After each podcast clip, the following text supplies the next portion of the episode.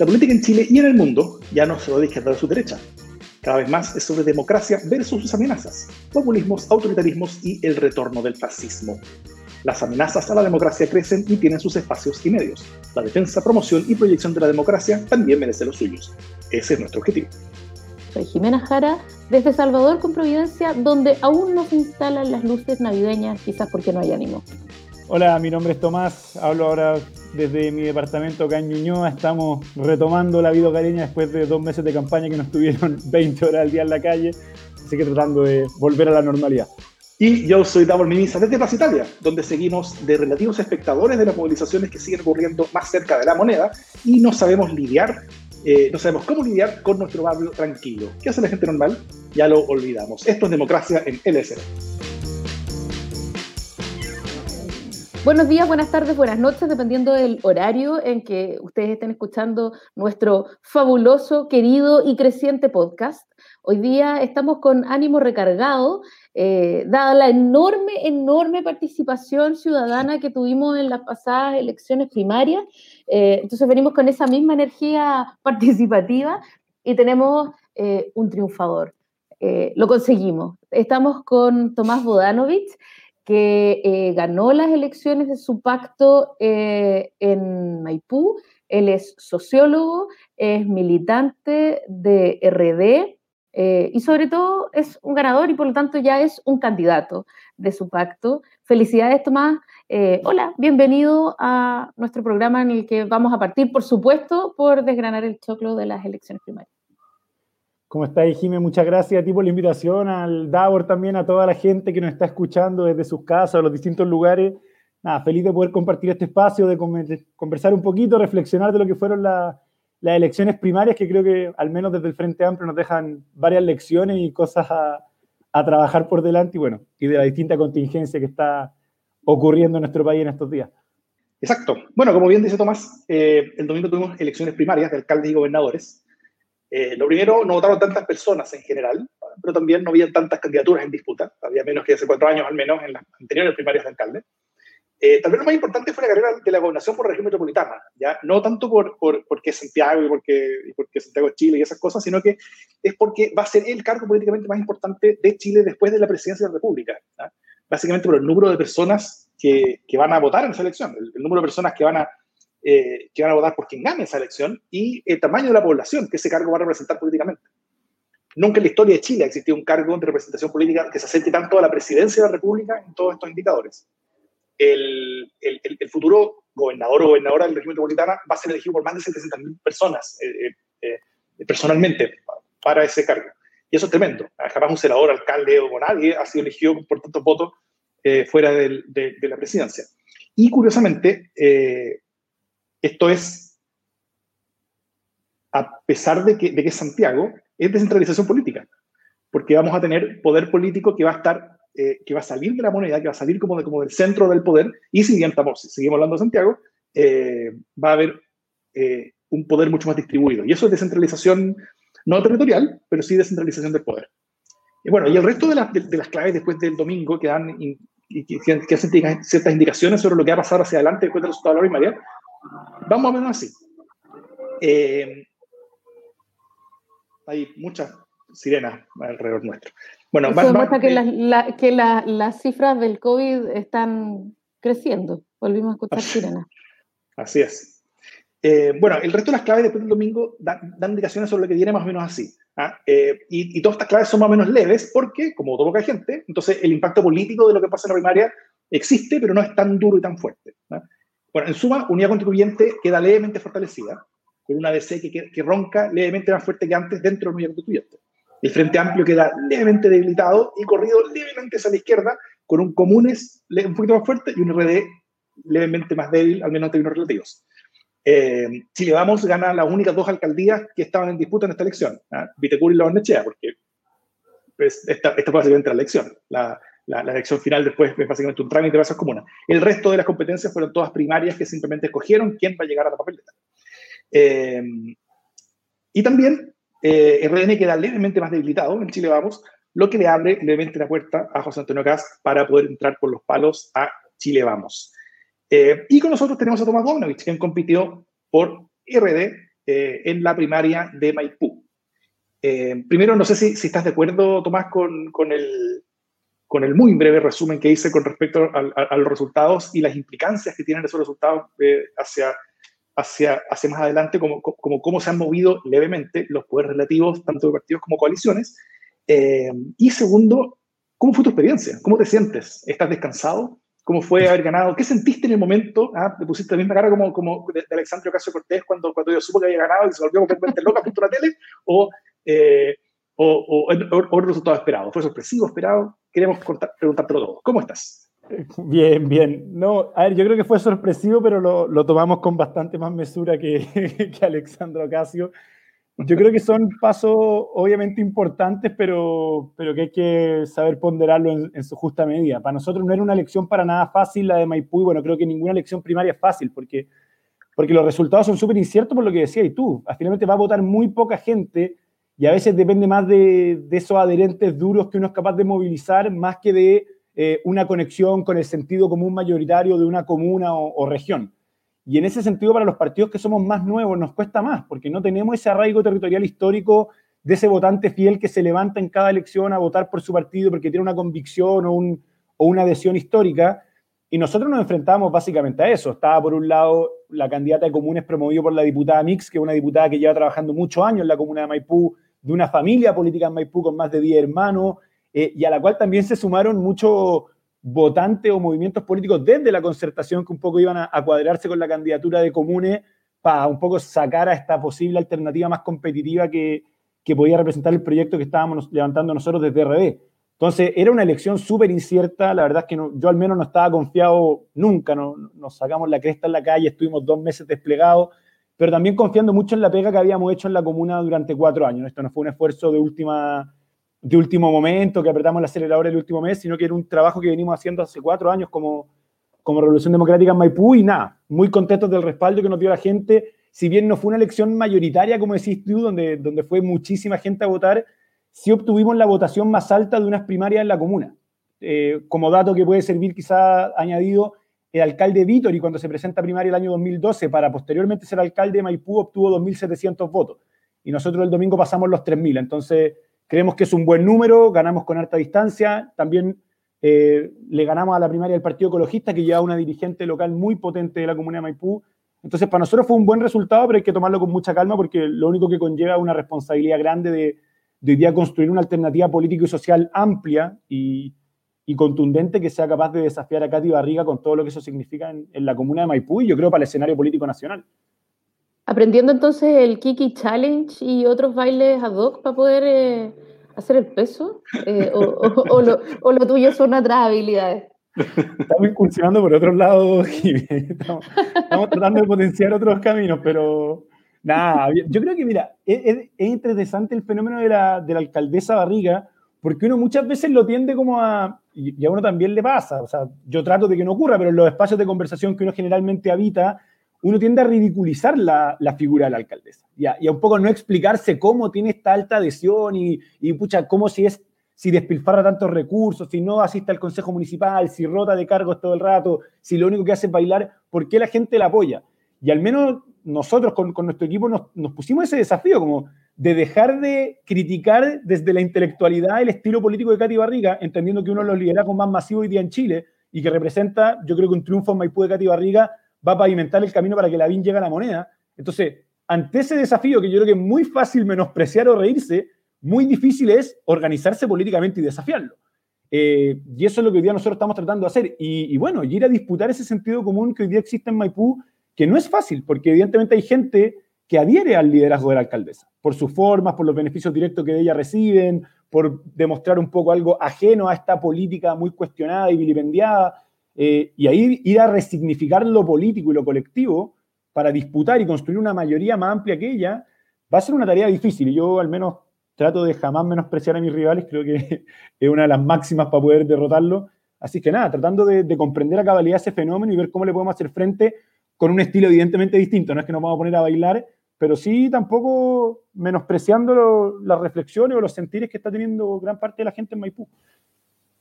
Más bien como mirar eh, más allá de, de tu triunfo, eh, que fue uno de los pocos de R D en su pacto, hay que decirlo, mm. eh, y por lo tanto eh, tú eres la excepción a lo que fue una tendencia.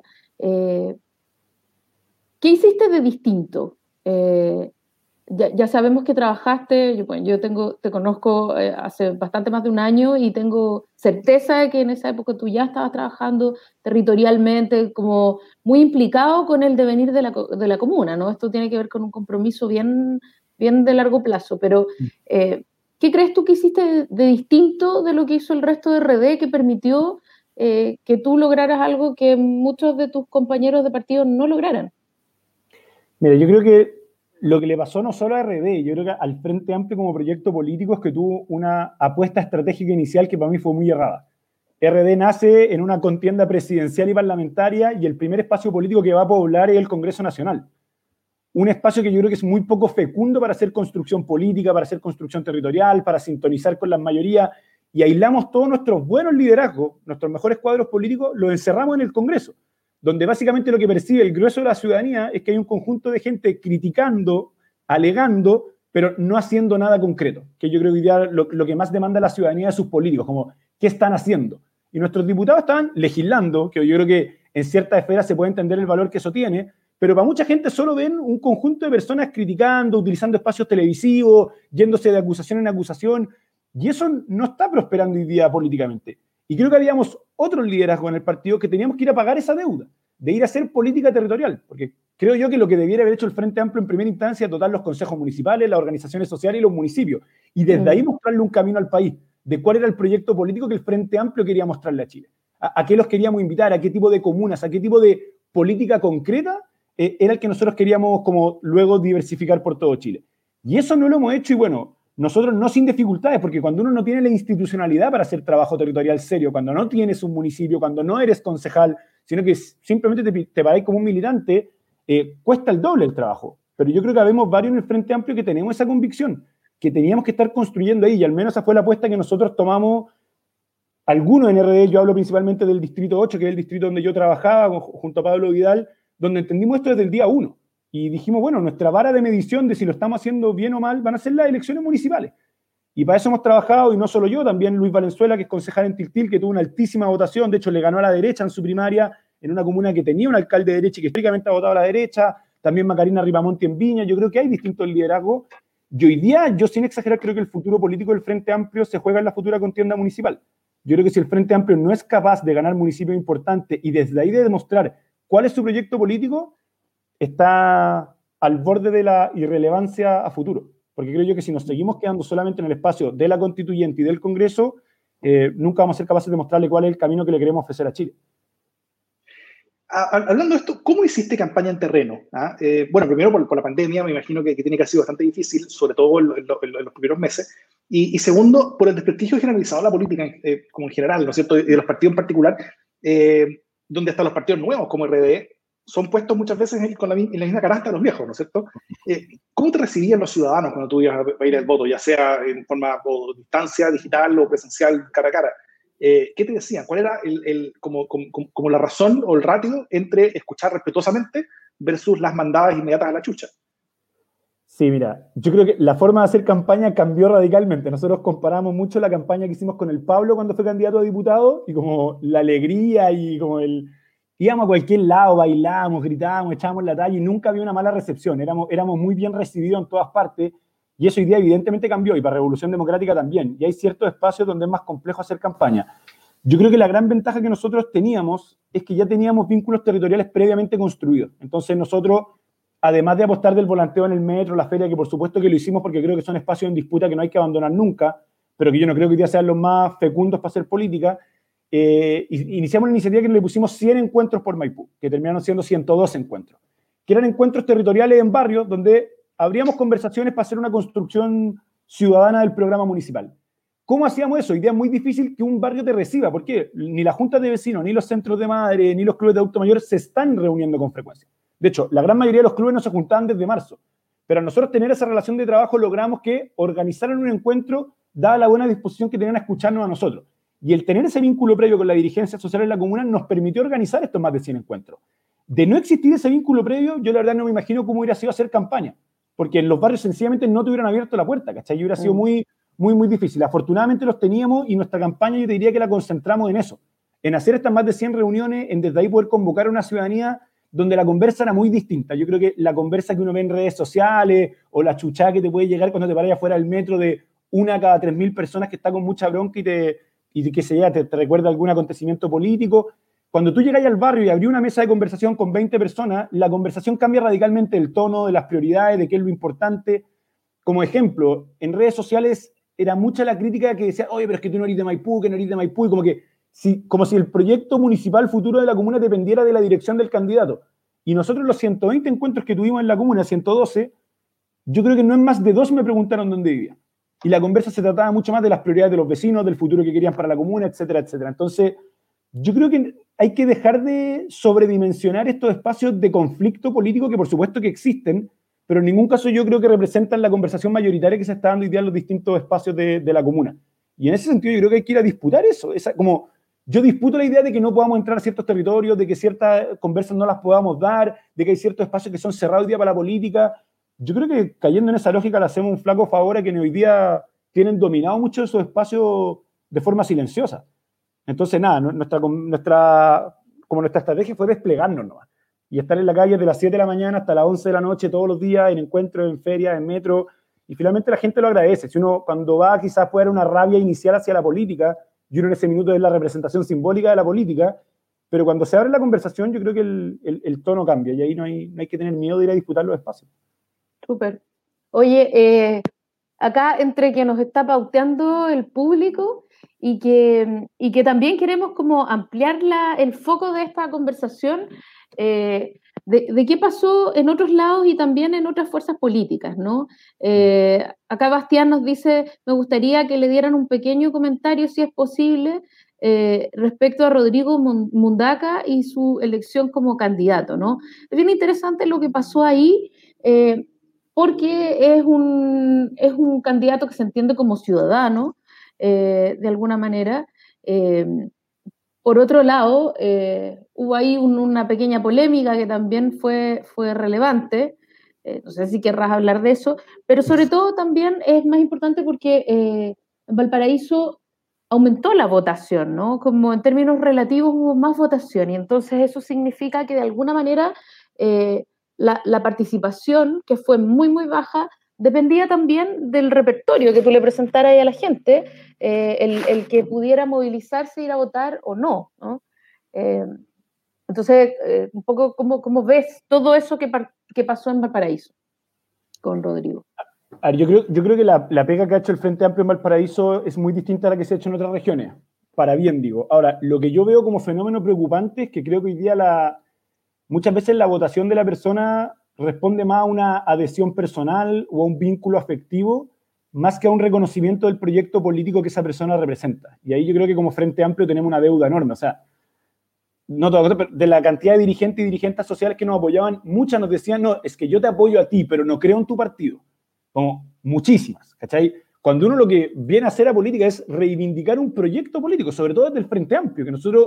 Como que creo que nuestro valor agregado, al menos en la elección pasada de la, de la Beatriz Sánchez, lo que veníamos construyendo era ser un proyecto político que venía a superar ciertas lógicas y a generar como una transición, una renovación política. Y ese capital, yo creo, de proyecto político, de lo que significa el lenguaje más burdo, pero como la marca Frente Amplio, hoy día yo me atrevería a decir que está muy debilitada. Y la única forma, creo yo, de recobrar lo que significa el proyecto político o la marca Frente Amplio es ir a generar trabajo territorial y demostrar con creces que uno puede generar alternativas distintas. Y Rodrigo lo viene haciendo hace mucho tiempo. Yo creo que el liderazgo de Rodrigo va mucho más allá de las barreras del Frente Amplio. Un liderazgo reconocido por la lucha que le ha dado por el agua, por el medio ambiente, porque genera credibilidad. Y yo creo que si no somos capaces de tener ese tipo de liderazgos como Frente Amplio, que lamentablemente van a re- referir en primera instancia quizás a un vínculo de confianza o afecto personal, pero que después los marquemos en un colectivo, vamos a estar complicados porque... Yo miro con mucha envidia hoy día, por ejemplo, la derecha, que es un, part- un proyecto político totalmente descabezado y deslegitimado, pero que tiene a Germán Codina, que tiene a Rodrigo Delgado, que tiene a Carter, que tiene liderazgos que tú los parás en la tele y la gente les cree por lo que hacen.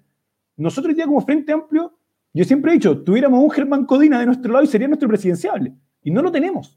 No tenemos ningún liderazgo que la gente pueda reconocer, oye, ¿sabéis qué? Si él es del Frente Amplio, pero está haciendo esto, está liderando esto otro. Porque estamos sumidos en un espacio que ya está muy deslegitimado, que es el Congreso Nacional. Y tenemos excelentes cuadros políticos, pero que están sumidos en una lógica que es la lógica de la confrontación política, que yo creo que hoy día es muy, es muy como deseada para un nicho político que te revienta en retweet en Twitter, pero no es tan bien valorada en, en el grueso de la ciudadanía. Y ahí nos estamos quedando muy cortos. Y por eso yo creo que es indispensable que en esta pasada, ojalá, nuevos liderazgos del Frente Amplio, con vocación territorial, sean capaces no solo de construir proyectos territoriales y ganar elecciones, sino que luego de demostrar, y, y, y vuelvo al punto, de demostrar cómo sería un eventual gobierno del Frente Amplio.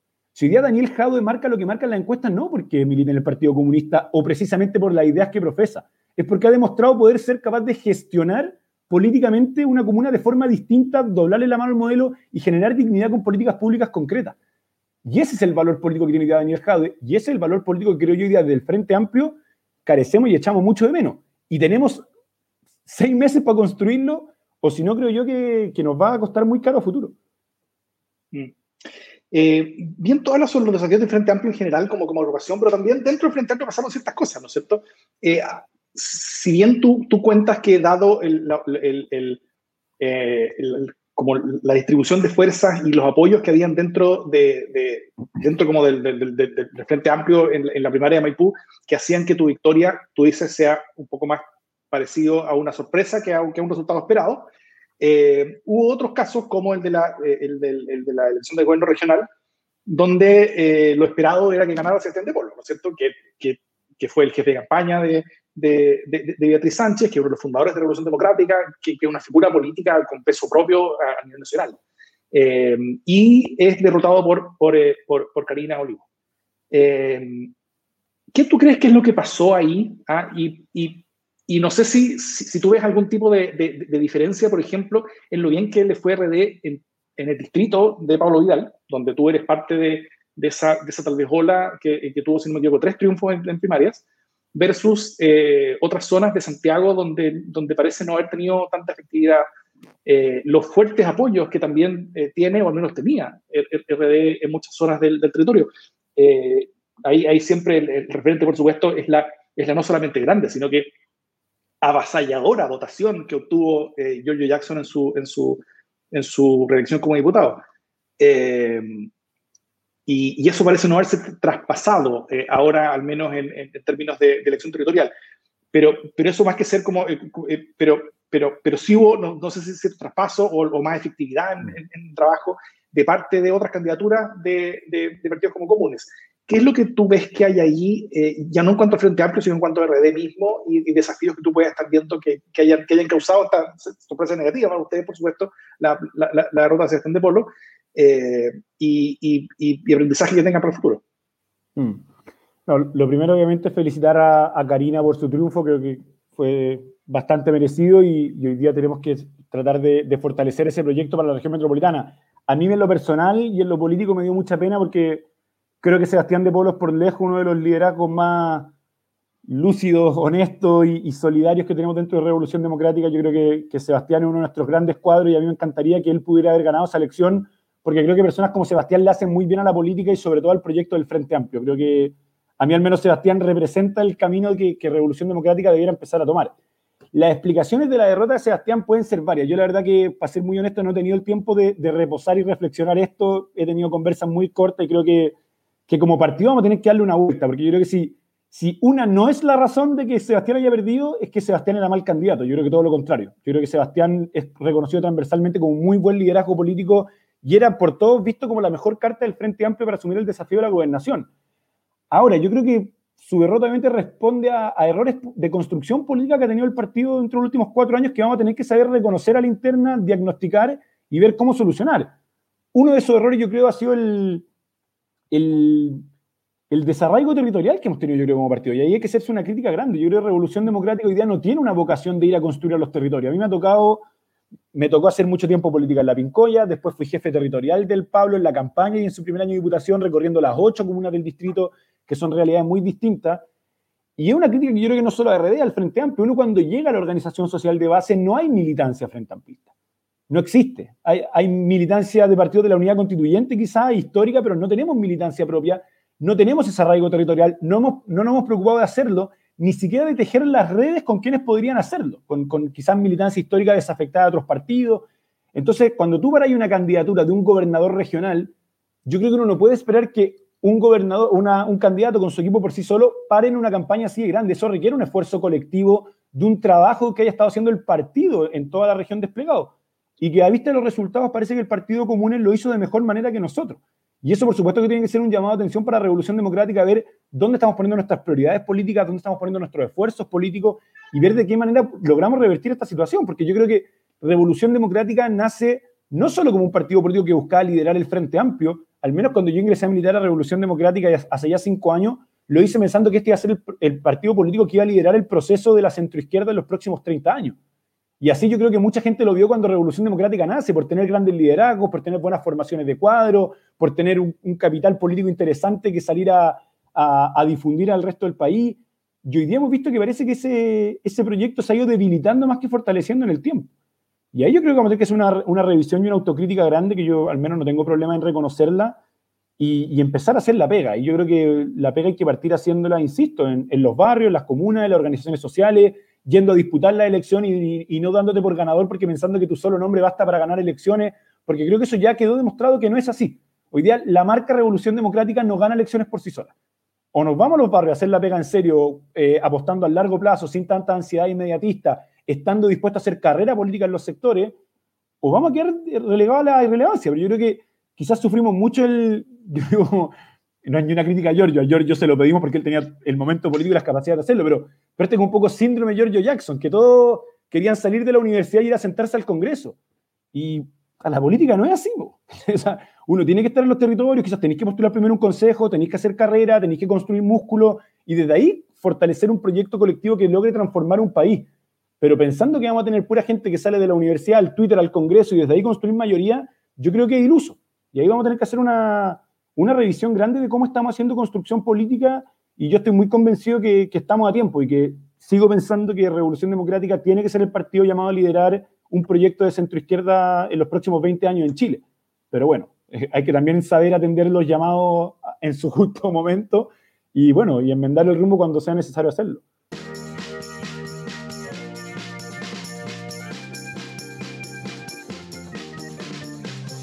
Bueno, eh, nos costó pensar en un otro tema para conversar hoy día, porque había variedad de temas, pero sobre todo había variedad de atados, eh, acá peloteras, ¿no? Lo que nosotros llamamos peloteras en la conversación interna. Eh, muchos dimes y diretes eh, a partir de cuestiones eh, aparentemente sin, sin tanta relevancia, pero que se han ido complicando eh, a lo largo de las horas y que de alguna manera vienen a hablar como de qué está pasando con la institucionalidad, ¿no? Eh, y la primera de las peloteras que vamos a comentar tiene que ver con eh, la situación de Desbordes en el gobierno, ¿no? Siempre supimos que Desbordes no llegaba muerto de la risa al gobierno y que, y que había llegado en un momento en el que, en el que Piñera intentó llevarse eh, el atado para la casa, ¿no? Eh, comprarse el conflicto, llevárselo y de alguna manera acallarlo, eh, lo hablamos en este, en este mismo programa, eh, pero las diferencias entre Desbordes y Piñera, eh, siendo co-religionarios eh, además, han ido eh, de menos a más, y ya esto llegó al sumum cuando eh, en, en un programa político, eh, a esta hora se improvisa, eh, Desbordes dijo que un paño X que los milicos están pensando vender, Eh, va a ser destinada esa plata a construir tres torres en Maipú, justamente, eh, para eh, funcionarios de las Fuerzas Armadas, ¿no? Y entonces en una, entre, una entrevista donde mismo, con el mismo panelista, eh, Sebastián Piñera, le preguntan y él dice, no, no, esa, eso se va a vender eh, y se va a usar para construir eh, terrenos fiscales, ¿no? y, y viviendas sociales. Entonces le dicen, oiga, pero, pero Desbordes dijo otra cosa. Sí, dijo él, pero el presidente soy yo. Eh, con lo cual, por supuesto, se la mandó a guardar a Desbordes, eh, habiendo muchas otras maneras más elegantes de hacerlo. Normalmente los presidentes dicen una cosa así como, bueno, sí, ese es un de- son todas posibilidades que se barajan, pero no hay nada todavía zanjado y con eso se la mandan a guardar también, pero bastante más discretamente. Esta vez lo dijo muy de frente, lo cual habla de una necesidad del presidente de recordarnos que es el presidente cosa que, que cada ciertos días olvidamos y también tratamos de olvidar. Eh, y por otro lado, eh, Desbordes, muy picado, muy picado, eh, le manda recados al presidente, ¿no? Que quizás va a adelantar su renuncia, renuncia que estaba pronosticada como para abril, quizás se va a ir ahora prontito, así como a partir de enero. Eh, los amigos de Desbordes le dicen por la prensa al presidente que Desbordes hizo un gesto patriótico yéndose a trabajar con él, o sea, como quien dice, no tenía ni una gana, pa' tu cagá de gobierno, no, todo muy fome, eh, y, y en el fondo ya diciéndole que, que si iban a renunciar, capaz que renuncian antes, toda una cosa que tampoco es acostumbrado que se haga en condiciones normales, que los ministros anden diciendo eh, que no tienen ni una gana de estar ahí, que están ahí a la fuerza y que además se van a ir antes si lo siguen eh, hueveando. O sea, no, como nada de eso tiene que ver con lo que normalmente son las formas en democracia, es decir, el presidente normalmente debería estar por sobre los ministros, eh, no deberían andarles recordando que él es el presidente, y por otro lado los ministros tampoco deberían andar anunciando su renuncia meses y meses antes porque eso debilita eh, al gobierno, ¿no? Esa es la pelotera número uno que tiene que ver con cómo están quedando las instituciones. La otra eh, tiene ¿Puedo, que... ¿puedo, puedo, ¿puedo comentar? Por favor, por favor. Primero? Sí, ah, sí. Para, no, para, para, para, para que no se nos... No, que simplemente quiero, quiero antes de darle la oportunidad a Tomás, si, si, si quiere aportar para acá también, Eh, simplemente decir, y, y tal vez la, la, la Jimena está de acuerdo conmigo, no, no, no había conversado con ella antes, eh, lo evidente que fue que todo fue preparado, ¿eh? en, en el sentido de que, de que la pregunta y la respuesta eran parte de un guión. O sea, la, la pregunta de, del panelista Iván Puduje, que colabora con El Segundo Piso, eh, y la respuesta de Sebastián Piñera, que estaba demasiado preparada con respecto a, a, a la pregunta para ser un hecho político, ¿eh? eso, eso, eso es un diseño. Eh, Eso, eso creo que fue evidente. Y yo creo que fue tan evidente que fue mal hecho. ¿Ah? Como, que, como que fue penca en el sentido de que no pasó piola. Y, y, y yo creo que buena parte del problema político que se le genera ahora a, a, a Piñera con, con respecto al, al evidente enojo de Desbordes y, a, y, a, y, al, y, al, y, al, y al como inicio de... de, de, de, de como, como inicio como una mini revolución en ese sentido, eh, es, que, es que se nota que fue el segundo piso picándose a Desbordes con la... Con, con, con no solamente la anuencia, sino que con la participación activa del presidente. Eh, o, por otro lado, o, o, o fue el presidente queriendo dar, darle un golpe público y el, y el segundo piso le dijo, como que le dio el camino sobre cómo hacerlo. Eh, pero pero eso, eso creo que para mí es lo grave. ¿Ah? Creo, que, creo que, que eso fue parte de un diseño, creo que fue bien evidente, y, eh, y, y eso habla también del, como, como del nivel de, de, de las relaciones adentro, eh, que es bastante complejo.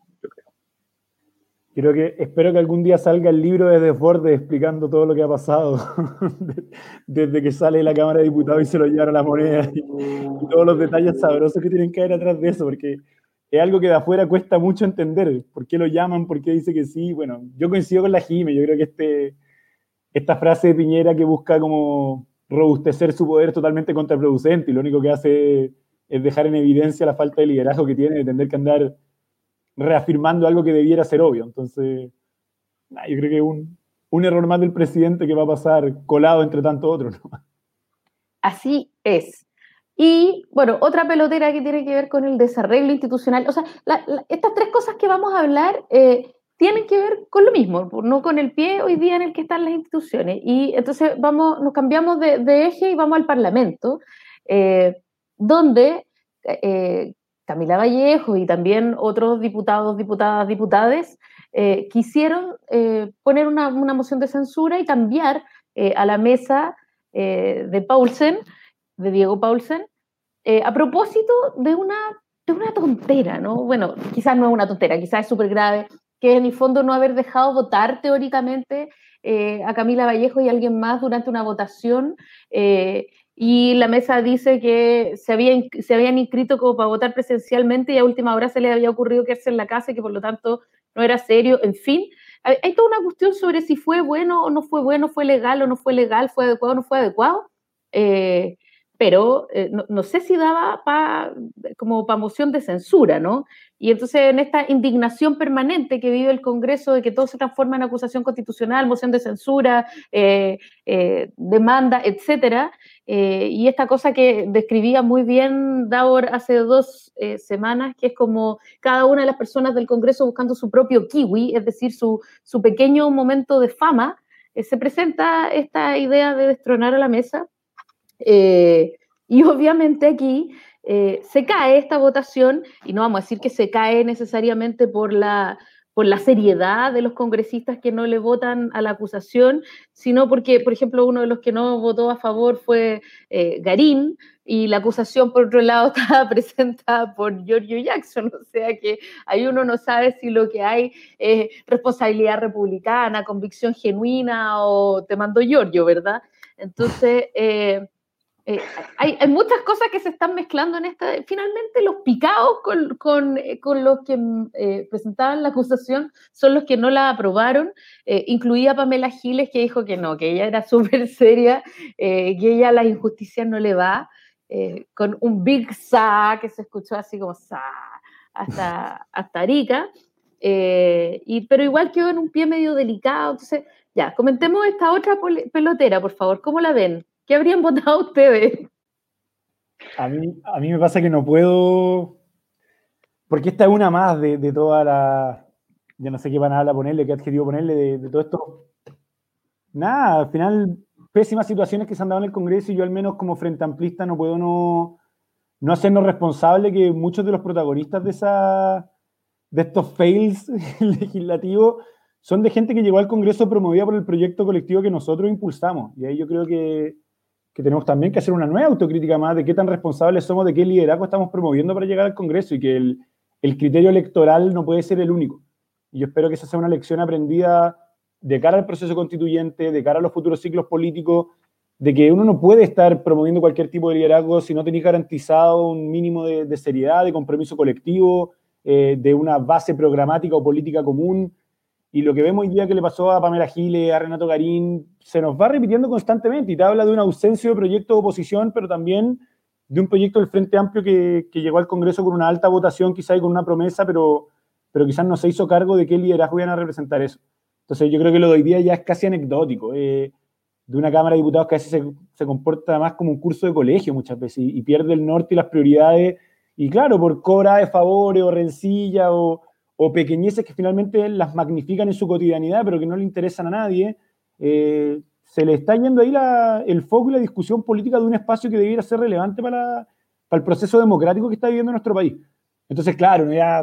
termina casi que riéndose de esta cuestión, y que los Twitter y, y al final después hay toda una construcción comunicacional de lo que cada uno quiere eh, instalar que ocurrió realmente, y están los nietitos por un lado y toda la militancia Frente Amplista, y esto es casi como competencia de alianza de vayan a ponerle like a este tweet para que parezca que tenemos más peso que el otro, y, y se nos van las energías en eso, y yo lo encuentro realmente preocupante. Eh, y esto yo creo que ya fue, yo creo que corregir esta situación en este, con este Congreso actual va a ser difícil, pero yo esperaría que, que la construcción de un próximo Congreso tenga más responsabilidad por parte de, lo, de las coaliciones políticas que buscan promover distintos tipos de liderazgo. Y ahí uno no puede mirar tanto lo que ocurre al frente, pero sí mirar lo que ocurre en la casa propia. Yo creo que como Frente Amplio tenemos bastante que aprender. Como buen proyecto político incipiente, espero que, que tomemos nota de los errores y los corrijamos. A mí me gustaría destacar el, el, el, el rol de Pamela Giles en todo este entuerto, ¿ah? Eh, creo que a, a, como que sigue demostrando cuál es el nivel de protagonismo. Eh, eh, cualquier tipo de desafío en contra del poder, en contra del gobierno, es fantástico para ella, excepto si lo hace cualquier persona que no es ella. Eh, y, y, y bajo esa perspectiva, eh, es como que se ve que es una parte de una, de una izquierda, así que se puede llamar izquierda, porque la mitad de sus votos son la parte de la derecha, eh, que, con la que no se puede construir, con la que nadie puede construir porque, porque, porque nada más existe para ella. ¿Ah? Ella existe solamente ella. Está ella y sus nietitos, ¿ah? eh, y, y, y nietitos no solamente como en las redes sociales, sino que también en el Congreso, como estamos viendo, y que, y que, y que votan eh, con ella o se abstienen junto con ella para eh, haberle, a, eh, haberle dado a la, a, la, a la mesa por un voto eh, la, su, su, su continuidad. Y después de, de, de este papelón ya la, la, la democracia cristiana como que dijo, todos estos intentos ya se murieron, ya eh, dejemos de intentar estar tercera y, y seguir cayendo en vergüenza. Eh, eh, así que yo creo que al menos por un buen rato no, no, no, no van a haber nuevos intentos, pero, pero, pero bueno, eh, por un lado la, la, la, la excusa de la votación, de la censura, eh, creo que es menos importante, porque la censura finalmente es un tema político, ¿no es cierto? Eh, hoy día la, la, la Cámara de Diputados está siendo llevada por una minoría parlamentaria, eso es, una, es, es, es como una excepción histórica en, en, en, en una de las corporaciones del, del Parlamento. y, eh, y, y, y lo sensato es que una mayoría la lleve, ¿no? El problema es que ya no existe una mayoría. No, no se puede hablar con, con, con actores políticos que están tan disgregados y, y, y, y con algunos que, que, que, que parecen solamente querer ver al mundo arder más que construir nada con nadie que no sea con y para sí mismos. Eh, y, y con esto hablo de Pamela Giles en particular, no de, no de R D o de otros actores. Eh, eh, no existe oposición, no existe una mayoría. Eh, y por lo tanto, simplemente la, el, el, hoy día hay que entender que la Cámara de Diputados está siendo llevada no por una, no por una mayoría, sino que por la mayor de las minorías. Eh, y en este tipo como, como, como, como de política de archipiélago, eh, es, en, es en la que tenemos que, que enfrentar el, los, los desafíos que vienen, y eso yo creo que es bien complejo, ¿ah? y, y, y también alimenta eh, ciertas cosas con respecto a nuestro sistema político y sistema electoral, discusiones que van a tener que ser tomadas por la Convención Constitucional. Lo bueno es que eh, todo esto ocurre en un contexto de mucha tranquilidad, Eh, en la que nos estamos esperando, en la que nos están aumentando las cifras del COVID, eh, en la que no se, no se anuncia la mayor recesión en los últimos sesenta y ocho años. Eh, to, lo, lo bueno es que el contexto es bueno, ¿no? Entonces tenemos calma y tranquilidad para poder discutir. Bueno, eh, en ese contexto de total tranquilidad, calma y, y certeza, el presidente hoy día habló de quiénes van a ser los primeros vacunados, ¿no? De alguna manera nos dio como el orden de la fila. Entonces, eh, bueno, van a vacunar a las Fuerzas Armadas, era que no, eh, van a vacunar eh, a los funcionarios de la salud, a las personas mayores, etcétera, como todas estas prioridades, ¿no? Entonces, ustedes tranquilos, al mediodía figuraban eh, en orden de tamaño eh, París, eh, el, el presidente y el subsecretario hablando de quiénes van a tocar la, la vacuna cuando la vacuna esté, vacuna que por supuesto no tiene ni una maldita fecha, eh, pero era como cómo está la, la ficha. Mientras tanto, eh, los correos que tenían que entregarse del Ministerio de Salud a propósito del COVID tampoco se supo mucho, entonces de alguna manera parecía de nuevo una, una pequeña y gran cortina de humo sobre lo importante. Eh, y además todo esto ocurría a la misma hora en que el ministro de Ciencia y Tecnología estaba contándonos que íbamos a tener que afrontar una segunda ola eh, del COVID sin vacuna.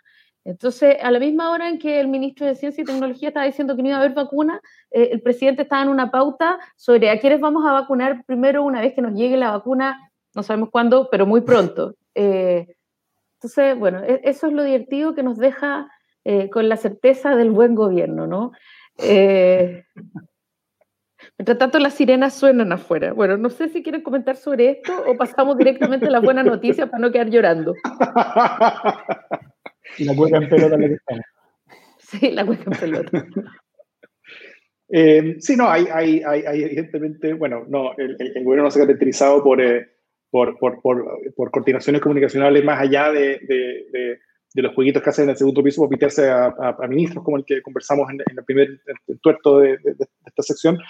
Eh, pero, pero también hay, hay, hay una descoordinación mayor a solamente las comunicaciones, sino que eh, mientras se habla de una, de, del, del, del evidente nuevo, como, como, como nuevo boom de virus, eh, eh, como de, de nueva ola de, de, de, de virus, eh, contagios y eventualmente muertes también, Eh, seguimos hablando sobre las aperturas, ¿no es cierto? Y seguimos abriendo cosas y seguimos eh, eh, avanzando en el camino hacia, hacia avanzar a, a la normalidad, mientras, por el otro lado, desde el camino a la salud dicen que, eh, que el camino y la dirección debería ser la opuesta y la contraria, lo cual es básicamente repetir el error que vivimos en junio que nos llevó al, al borde del desastre.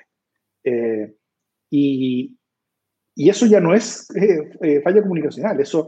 Eso es falla de, de, de, de cabeza en torno, a, eh, en torno a, la, a, la, a la coordinación y el sentido de misión desde un gobierno con respecto a la estrategia que tiene para seguir para adelante con respecto a esta, a esta, a esta emergencia. Eh, y, una, y una especie como de disonancia cognitiva entre lo que se dice, lo que se entiende y lo que se hace. Porque se dice ciertas cosas, pero se hacen las opuestas a las que, uno de, a las que deberían de, eh, eh, hacerse si es que se entendiera y se asume las cosas que se están diciendo. Entonces... Eh, Eh, creo que estamos repitiendo de nuevo esto y esto es todo un gran déjà vu eh, del cual quiero despertarme pronto.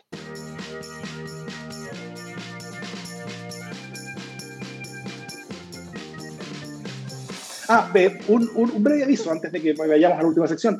Eh, la semana pasada, en el programa, hablamos sobre una encuesta que estamos haciendo para eh, preguntarle a nuestro público, a quienes nos escuchan desde la casa, eh, que nos ven tam- que, quienes nos ven también en el, en el, en, en, en, en el YouTube, en, en Facebook, eh, qué es, eh, o sea, eh, le, preguntarles sobre distintos caminos que nosotros podríamos tener para construir mayores y mejores relaciones con nuestra eh, audiencia, también en torno a posibles eventuales caminos de crecimiento eh, que podría tener este podcast para hacer eh, nuevas y distintas cosas. Tenemos muchas ganas de crecer, pero para eso necesitamos algo de recursos para, eh, algo al, para, para, para tener más gente, para tener más programas, para tener más actividades, para tener más cosas.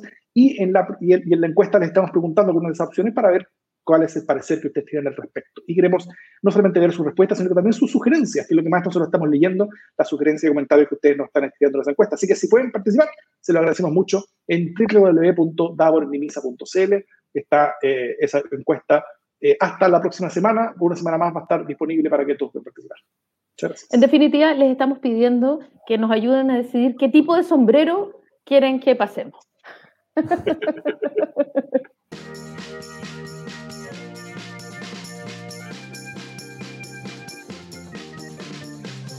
Las buenas noticias. ¿Qué buena noticia tienen Jime y Tomás? No sé si algo habrá pasado en tu vida, Tomás, recientemente relativo a la democracia. Eh, tal vez sí, tal vez no, no lo sé. Jime, ¿qué buena noticia tienes hoy día?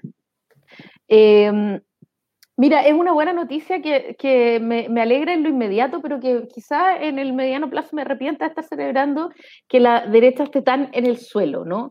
De alguna manera me doy cuenta con los resultados de las primarias que, que Piñera liquidó, liquidó eh, a partidos que podían haber seguido creciendo y que tendían a tener sumados un, un corpus de votación más o menos razonable. Eh, Y, y con esto Chile Vamos se fue un poco al piso, ¿no? Eh, con lo cual, eh, como dice Davor, quizás se abra eh, la, la puerta a la derecha más dura, por lo que ya esa es la parte no tan buena, pero ustedes saben, siempre mis buenas noticias son un poco malas también. Eh, pero en lo inmediato, y dado mi rencor profundo con Piñera, eh, me alegro. Pero uno nunca se tiene que alegrar del, del mal de los otros. Pero igual lo hago. La venganza nunca es buena, mata el alma y envenena, decía el Chavo Lucho. Soy escorpión, no me pidas, no me pidas más de lo que puedo dar. Tomás. Yo que, quiero dar dos buenas noticias. La primera, bueno, en, en campaña nos tocó ver mucho, muchos bonitos casos de fortalecimiento de la democracia, quizás no con tantas luces y renombre, pero que, que están ocurriendo en los barrios, y no puedo no felicitar a la dirigente Edith Fernández de la Villa Los Araucanos dos de Maipú, que después de un trabajo de tres años, eh, de mucha organización comunitaria, lograron recuperar un microbasural que estaba cercana a su plaza, que era un foco de delincuencia y violaciones y un punto muy conflictivo, y hoy día una zona de juegos para niños totalmente recuperada, pintada, y un espacio que hoy día la comunidad se está apropiando. Entonces, es bonito ver esos esfuerzos de base, donde muchas veces la gente vuelve a creer que la organización colectiva le, le puede traer una mejor calidad de vida y una resignificación a la, a la vida en, en el barrio. Así que felicitar a la Edith, que no sé si nos estará escuchando, ahí se lo vamos a mandar después, pero, pero muy orgulloso de ella y de muchos dirigentes de base que, que siguen dando la pelea. Y sobre las primarias, también muy contento de que Revolución Democrática haya ganado las primarias en Tiltil, en Viña del Mar y en Maipú, que son sin duda tres municipios muy golpeados por administraciones corruptas de, de la derecha en, en zonas de sacrificio, en el caso de Tiltil, o bueno, la cantidad de campamentos y problemáticas sociales que hay también en, en Maipú y en, y en Viña del Mar. Y qué bueno que tres liderazgos jóvenes de la centroizquierda incipiente hayan ganado esas disputas, y espero que también nos vaya muy bien en abril para empezar a cambiar Chile desde sus territorios. Fantástico. Muy buenas noticias.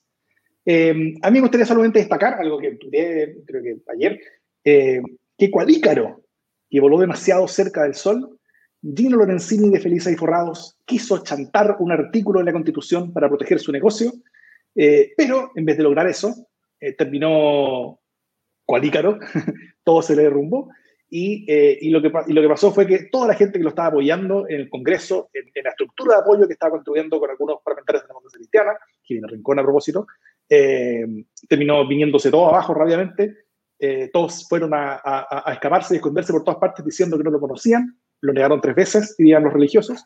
Eh, el... el El, el economista Flaite hizo, hizo un tremendo artículo, donde, donde varios artículos de hecho, donde, donde explica cuál, cuál es el tipo de estafa, cuánta plata la gente pierde con Felices y Forrados, eh, que, que yo recomiendo su lectura, con ese humor particular del de, de economista Flaite. Y también, eh, al final, a, a Gino Lorenzini solamente le quedó eh, intentar llevar a sus sobrinitos a, eh, a intentar cancelar a ni más ni menos que a Mónica González. Imagínate lo desesperado que tenés que estar para que tu salida de, de, de, de intentar como, como, como, como cambiar la conversación sea intentar cancelar a Mónica González. Ah, ya, una, una cosa más perdida que, que cualquier cosa. Y lo y, y, y único que yo a, a lo que voy con esto es que eh, el poder político que ganaba día a día esta especie como de metaestafador, eh, al menos detuvo su crecimiento. ¿Ah? Eh, y en su desesperación está cometiendo errores que lo dañan aún más, eh, y dañan aún más el poder que él tenía, el poder político que estaba construyendo. Así que yo creo que Chile está mucho mejor gracias a esta muy mala semana que ha tenido Felices y Forrados. Dicho esto, esto es Democracia en L S D.